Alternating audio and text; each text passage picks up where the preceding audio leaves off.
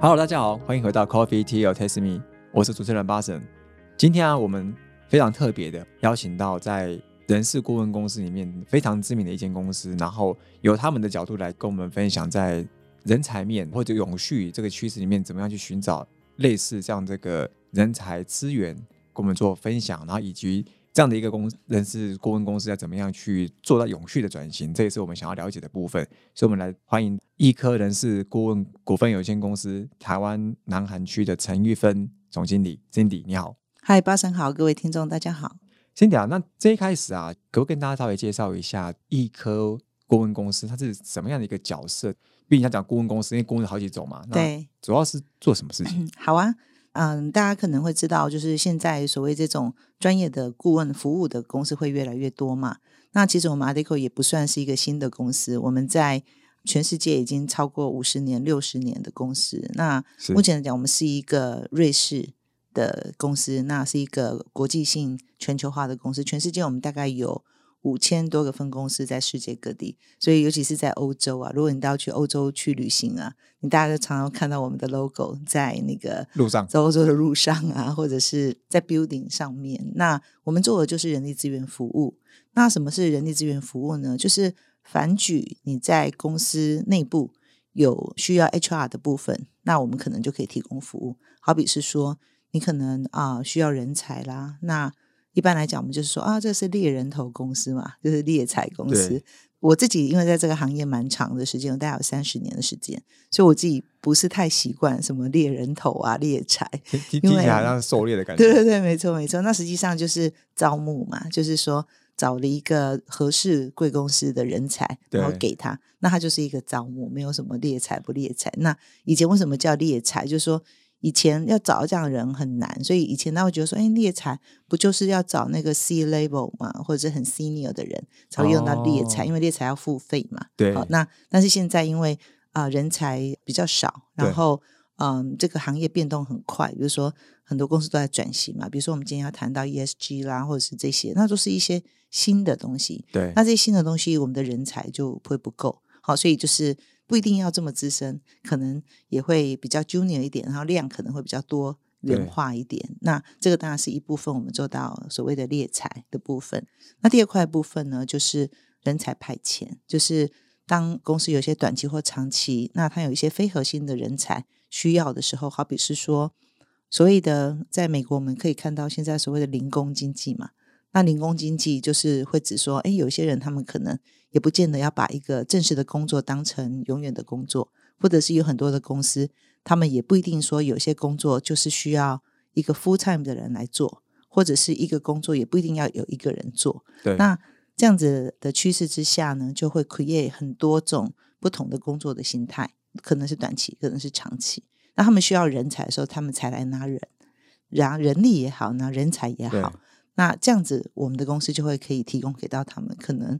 你需要的是一个 project，或者是一个 long term 的 contract，或者是短期的人数很多的。那这个也是另外一个人才派遣的一个服务。了解，所以主要是就是招募跟人才派遣两个的业务。对，第三个业务可能就是外包。就是有一些公司呢，他可能觉得，哎呀，这个我我要管理这个很很麻烦啊，那可不可以外包给你？然后你来帮我管理呢？呃，你说外包 HR 的功能给你们？对，比如说新创公司，那你要找一个 HR，嗯，不见得好找，因为公司规模说大不大，说小又不小。那你要找一个很资深的，那他可能会觉得啊，没那么多东西做，而且很贵。那你要找一个很值钱的，可是他很多东西又做不来，可以把某些的 function outsourcing 给我们，那也可以当成你的 HR 的 partner。如果你需要在 HR 任何的一个咨询啊，或者是招募啦，或是派遣啦，或是外包啦，那我们就可以给你一个 solution。了解。那我也会觉得说，你看到很多新创公司，他们遇到的困难就是在这边，因为可能就兼着做一个 HR 的东西，可是因为他没有一个法源，又是没有一个呃概念，所以在很多 HR 的 handling 上就没弄好，那员工可能就离职了。所以那这样对公司很。Challenge 嘛，是，所以主要是就是这三个方面是人事顾问公司一个 a d e c o 在做，那其实还有训练，还有某一些训练，因为现在你可以看转型嘛。那转型来讲的话，有很多公司的主管们，他们对于怎么样做好一个 evaluation 啊？怎么样管理 Z 世代的员工啊？这些观念上要怎么去应应？那他们可能需要协助。那我们就是会透过我们的呃老师啊，然后去给到他们 one on one 的辅导啦，或者是一个 workshop，然后让他们比较好怎么样去做转型啦，或者是在 HR 的服务上，比如说我们有一些二代接班，他们 even 觉得那这个公司被留下来，那他有很多 job function，这个 job description 都讲不清楚，就是诶这个工作的工作说明书是什么？嗯，那他就希望我们可以找 solution 帮他们重整，把那个对规模啊，就是顺一下，对然后这样的话就让他们有一个很好的 foundation 可以去做。所以像刚刚讲到那个训练转型这个部分，那我想说，以黑暗的角度啊，因为转型一定是希望公司要有往永续的一个发展前进，才想要转型嘛，嗯不然就只是说我做一次是一次。是那以你们的角度来看，永续这件事情对于嗯公司来说，就一嗯般那种或者船厂好了，对他们来讲，做这永续的一个发展以及做这样的一个转型，对他们有什么样的一个帮助或者什么正面的影响？我想，呃，转型的部分来讲，当然就是说，从今天然后到明天嘛，那你的策略现在是这样，那你未来的策略会是什么？那你要应用未来，就要有未来的趋势。所以转型的部分，第一个来讲，它可能转型的是啊、从传统转到数位，就是数位或数位化，或是数位转型嘛。对哦，这个当然就是在方便上，就是你的系统啦、你的科技上去跟得上时代。再来的部分，你当然要 ESG 的部分是来自于假设你有这个地域性，比如说欧洲，他们对很多的供应链上面他们的要求，比如说可能你的工厂的这些排放啊，或者是说你这个公司必须要符合什么样什么样的一个新的规定啊，你就变成你不得不可能要往 ESG，就说你它的正面意义来讲，当然就是。啊、每一个公司有一个社会责任嘛，那以前也是有社会责任啊，你也是有啊、像 CSR 啦，对对你也是有有这个公司的治理方面啦，那这些都已经有在做。当然，ESG 从联合国它呃就是 issue 这样的一个 topics，然后全世界把它变成是一个规定，我们这些比较大的公司就是必须要为我们地球着想啦，或者是让人们有更好的生活。对，那这个就变成是，如果你要经营一个未来的企业，那你当然就是要把这个 factor 加进去。所以这个是不是转型呢？我倒没有觉得这是所谓的转型，我倒是觉得是说，是因应未来的发展，你的企业怎么活下去必要的 factor。所就是以你要不要存一个存亡的选择的概念？就是说你要为未来走嘛，你要让你企业更好。那你企业更好的目的，当然就是吸引更多更好的人才，然后对让你的企业是为社会有贡献。那如果我们知道，在所有的 Z 世代，就新的世代里面，他们要的东西不是只有钱，他们要的是一个很大的一个意义感。那这个意义感呢，他们不仅会要求自己，他们会要求他们要工作的公司。所以，如果这个公司你不注重社会公益啦，那也不注重这些 ESG 或者未来的这个可以帮助社会的人，那这些年轻人恐怕就不会太想去这样的公司，或者是你的 competitor 做了，你没有做，那你在吸引人上面来讲，就可能会有就是你的人，你人会一直老化，可是年轻人进不来，就会出现进不来断层。对对对，这就是蛮严重的一个问题。所以就是说，数位转型它是一定要的，就是无论你是数位或数位化，是数位转型。其实很多公司是不是数位转型，它只是数位化而已。那 ESG 对社会的公益这两个如果没有并在一起的话，你将来在吸引人才上面势必会比那一些有 implement 这些的 activity 的人还要困难很多所以你在。想吸引人才这件事情，过去你在帮一些啊、企业在招招募的时候嗯。啊，有没有真的发现，就真的有这个例子，就是我这个公司两个可能营业项目差不多，但是一个可能比较没有转型，然后一个嗯。没有在做 ESG 相关，那一个嗯。可能比较有在着重 ESG 的部分，在吸引度上面，年轻人可能会比较倾向于去类似这种对的，也许公司，是这种对有这样实力是这样子的，因为每一年我们都会做呃我们自己 Adeco 的 White Paper，如果说白皮书嘛，哦，那比如说对于人才啦，或者是需求，那我记得有一年我们就是对于 Z 世代的年轻人，就是做一个他们未来的工作方向的一个需求。那其实在，啊社会责任跟公益这一块，其实是他们有考虑到的，就是比他们的前一代，可能他们的父母啊，他们觉得是说，哎，你找工作，他说啊，可能钱多啊，然后就是加班好像也没关系嘛，就是反正有一个固定的工作，然后公司也是不错的这种社会的观感。对，那在那个 generation 可能觉得这样就好了，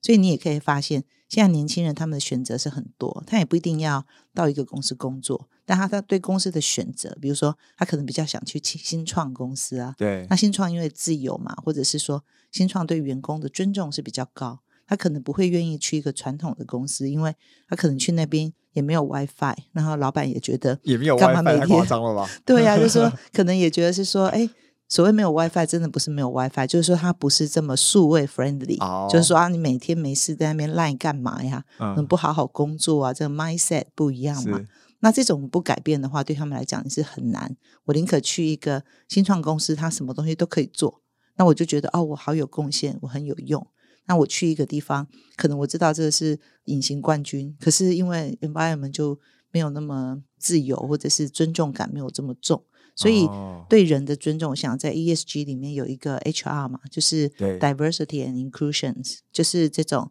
对人权的重要，还有对于多元化的尊重，还有这个 equity，就是平等。对那这个的要求是越来越多，所以如果是在工厂工厂端，当然我们比较在意的是这些碳排放量可不可以减少啦，或者是绿能的地方可不可以增加啦。那如果不是工厂的部分来说，通常来讲我们会想到的部分还是劳工的权益啦，或者是对人是不是尊重啦，是不是包容多元呐、这一些。那当然在 governance 的部分就是公司治理啦对、税啦这些东西，那是不是啊、有 compliance 啦？这一些呢，我相信对各行各业来说是很重要，对年轻人就很重要。他觉得他的公司，他在那个公司很 proud 嘛，或者在这个或公司哇是这公司很棒，或者愿意介绍自己的公司给别人，让别人觉得这个公司可能做事情有意义，啊对对对，我做的公司不仅是对我自己很好，我的公司是一个很好的公司，我是们对社会的贡献也很大。那我相信这个是企业主必须要学到，不然的话，如果你啊、没有用这样新的观念去对新的人才，那以后在吸引人才上会发生很大的困难。对，因为人口老化，你的员工也会老化。对对对，没错没错。那其实要照顾的还是现在在公司里面的员工，因为对还是断层嘛，就是说现在的员工，所以为什么要做 ESG？那你要对现在的 business 做影响。那如果你现在不对现在在公司里面做影响，我们讲说对于 current 的员工，我们要 upskilling 嘛，就是要把他们的能力跟观念再建立。那不然的话，少子化，人那么少进来，你还是不够人，所以你两边都得做。对，那两边都得做的情况之下，你就是要经营一个人们喜欢的工作环境，然后尊重人的工作环境，然后在你的员工里面，你可以提升他的知识，无论是专业知识 （soft skill） 或者是观念，对，才能够公司的人一起进步。了解。刚刚提到这个人才吸引，那现在看起来，知道现在目目前蛮多职位就提到很多的所谓的什么永续哎，长，对对对比，较 senior 的，或者是稍微比较 junior 一点，像是永续管管理理师啦、策对略，师，那像这样的一个嗯工作啊，因为挂上一个永续，其实对对很多人来说都很新，对很多老板来讲也是很新的。即便他要成立什么部门，也是一个很新的。对，这样的一个永续管理师、或永续长嗯的人才啊，第一个我想了解的是他们真的好不好找，然后嗯还有就是在这个市场上人这些人多吗？嗯然后他们到底要具备什么样的能力？因为我觉得嗯这个概念，其实我觉得蛮多企业主应该都很 confused，到底到底嗯这些人在哪里？我想是吧？如果说在政府的这些相关部门啊，经管会啦，或者是什么，就是希望或者是我们上柜上市的公司，我们规定他们二零二三年、二零二五年、二零二七年都在不同的大小的企业，他们都必须要能够把永续这件事情变成他们公司的 strategy。那势必你不可能在一两天里面就改变所有的东西嘛，因为它是很多观念啊，或者是说很多的实际的行动要去 implement。对所以当然很多人会觉得是说，有啊，我们有关心地球啊，我们公司每一年都有办一个净滩活动啊，啊那我们都有都有去看孤儿院啊，或者是说我们都有花很多钱给公益团体啦。那这个到底算不算永续？我相信距离还是挺远的啊。那比较大的公司，比如说上市贵的公司，因为他们的员工就可能上万人啊，那这样子来讲，就是在这么短的时间里面，必须要 implement 一个东西，你势必要有一个组织，内部要有一个组织，对来做这样的事情。所以通常来讲，他们都会有一个永续长。这个永续长的位置，其实有的时候就是跟副总啊、director 啊这么高的 level，他才有办法做一个策略性的决定，然后呢，才有办法可能跟顾问公司合作啊。如果刚开始不知道怎么做，对，但是还是必须要有一个内部的人。那这个人无论说现在是法律赋予必须要做，或者是 CEO 他有这样的想法，所以他通常会是一个独立的单位，或者是有一个 HR 的部门啊。好比是说我们看 AUO 啦，他们就是诶 HR 去代理那个永续长的位置，但是长等于永续长的概念呃，永续长兼或者是给他一个任务，是是做永续长嘛？对那为什么要这样子做？就是他必须找到一个人是了解公司的。你如果从外面忽然找到一个人进来，顾问 maybe 还可以，可是他在公司里面，他要运作这些部门跟部门之间的关系，或者是说要酝酿这样一个策略，他也必须要了解你的行业，你才知道从哪里开始。不然的话，人资跟永续就是人资长很常见永续长，是因为这两个关系比较接近吗？也不能这样说，就是看每一个公司的资源有什么。那有些人他可能是业务啦，或者是 operation 单位啦，或是什么，就看公司他们。那他的重点不在于谁来兼，重点是那个 leader 他必须要懂你的公司在做什么，对于各个部门的怎么样去链接啦，然后沟通啦，才能够说清楚。你总是要有一个。这权威稍微重一点的才讲得通。永续长算是蛮好找，因为有嗯 的概念嘛。可能不是这样子说吧，就说永续长很多应该是讲说总经理他会比较 prefer 他自己啊认识的人，他比较不会说把一个 project 然后就来，就是他可能是。会委任于他可能内部的一些高阶员工，然后去做，因为实际上你想这个长嘛，就是一个策略的头嘛，对所以他不是要手嘛，他要头脑，对，去做，所以他可能跟这个 team 里面做不同的策略，就是比较是策略端的东西。所以下面他就是需要，比如说我们听到这种所谓的永续策略经理啦，对或者是管理师啦，那他们就是各就各个不同的东西去做。那当然有些比较 technical 的部分，比如说碳排放怎么计算呢？对对对，这些它有些当然就是有一些顾问公司啦，好像安永啦，他们都有这些顾问的 PwC，就有一些顾问会进来，然后协助。那协助的部分来讲，就看他用他内部的资源，还是要从外面再找一个资源去专门做这件事情，因为时间很短，如果没有一些专门的人来做，他可能会做不到他要的目的。对。那这样子刚刚刚提到永续长这个就位，嗯，他组建这样一个部门，一定要一些永续管理师啊。对对对。这些人，嗯目前在市场上是多的嘛？就是好，嗯，当然。不多啊，不好找啊，因为你如果在这些 job board 上面去看到，就是有很多的 opening 都是需要这样的人嘛，那你就会发现啊、一大堆人去拿这个 certificate，就是补习啦，然后去上课啦，然后想要拿这些执照，对然后执照以后，然后看能不能 implement。我相信是还是在一个需求跟供给还没有一个很平衡的一个地方，还有每一个老板们他们想要什么样的人去帮他们做。那我觉得这个就是也是有老板的个性在里面，但是我们可以想象，就是说这样的一个工作，它大概需要具备某一些的技能。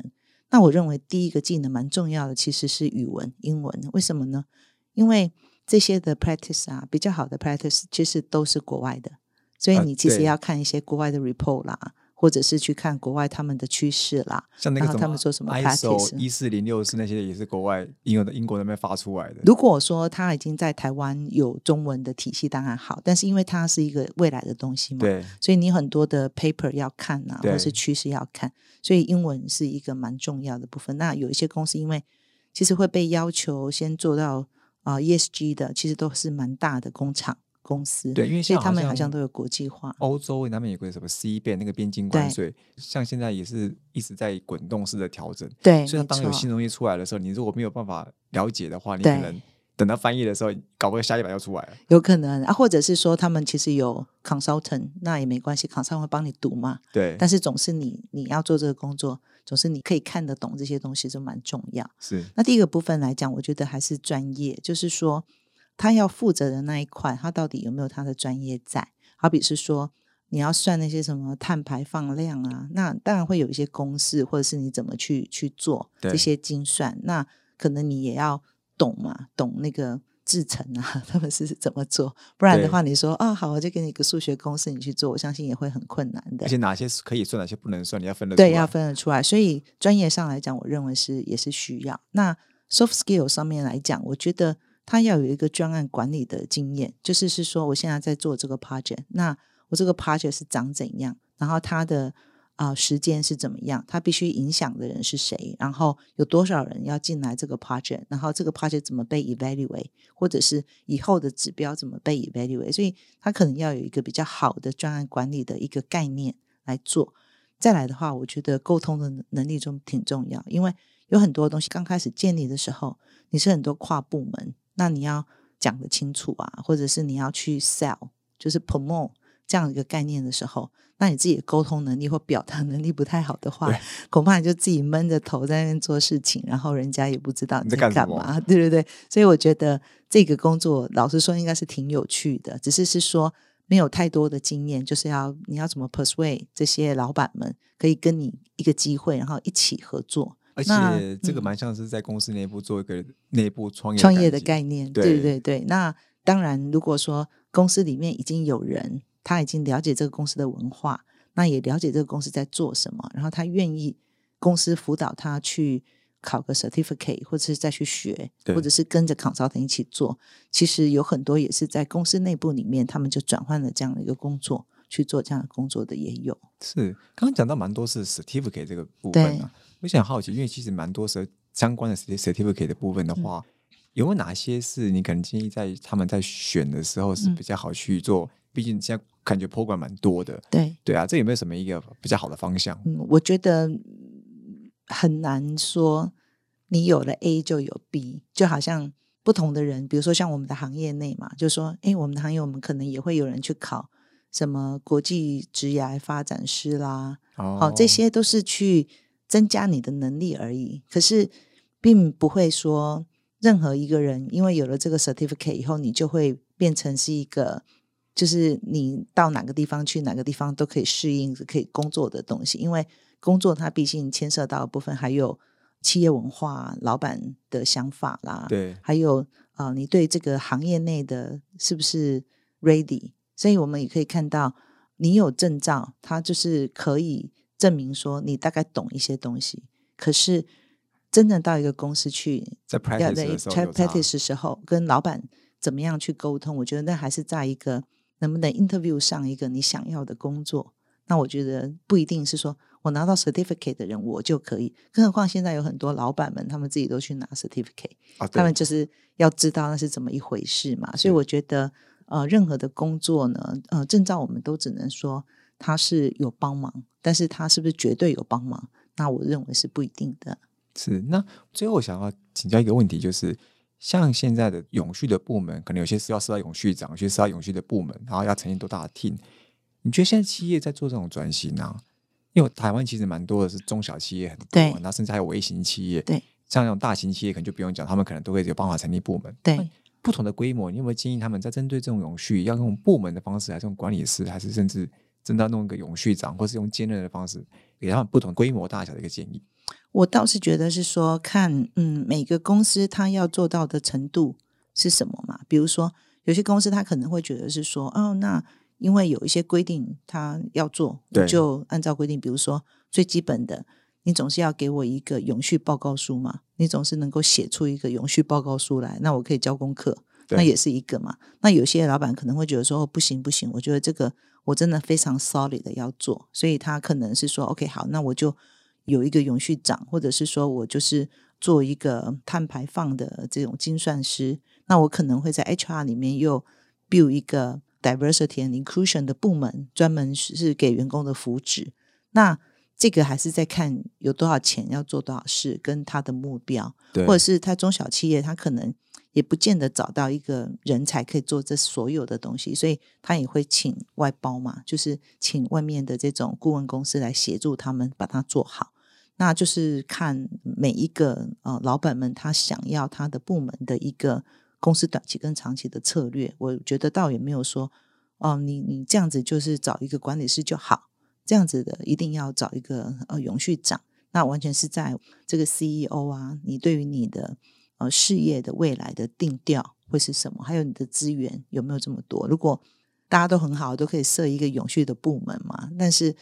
问题是我们呃整个企业需要投资的部分还很多啊，可能要投资系统啊，对投资人啊，或是员工的福利要增加，所以在这么多有限的资源上面去做一个有限的安排，我相信那个是不是很容易的事？所以，当如果企业主有这样的一个 concern 或是不知道怎么做的时候，基本上他们也可以给你们咨询的。跟我可能不一定吧，我相信他们可能跟专门 focus 在永续的这样的一个 consulting 公司是可以，但是他如果想要找人的话，我们可能可以帮他，总不能包山包海什么都做。是，对，就各是有各的专业。对，好，今天真的非常感谢 Cindy 来跟我们以人才招募的一个角度，然后来分享。在永续这个层面的这样一个理解以及他的一个观点，最后我们非常谢谢易科人事顾问股份有限公司台湾南韩区陈一芬总经理来跟我们做今天的分享，谢谢，谢谢巴神，谢谢各位听众，谢谢。Coffee Tea or Taste Me，轻松聊永续，我们下次见，拜拜，拜拜。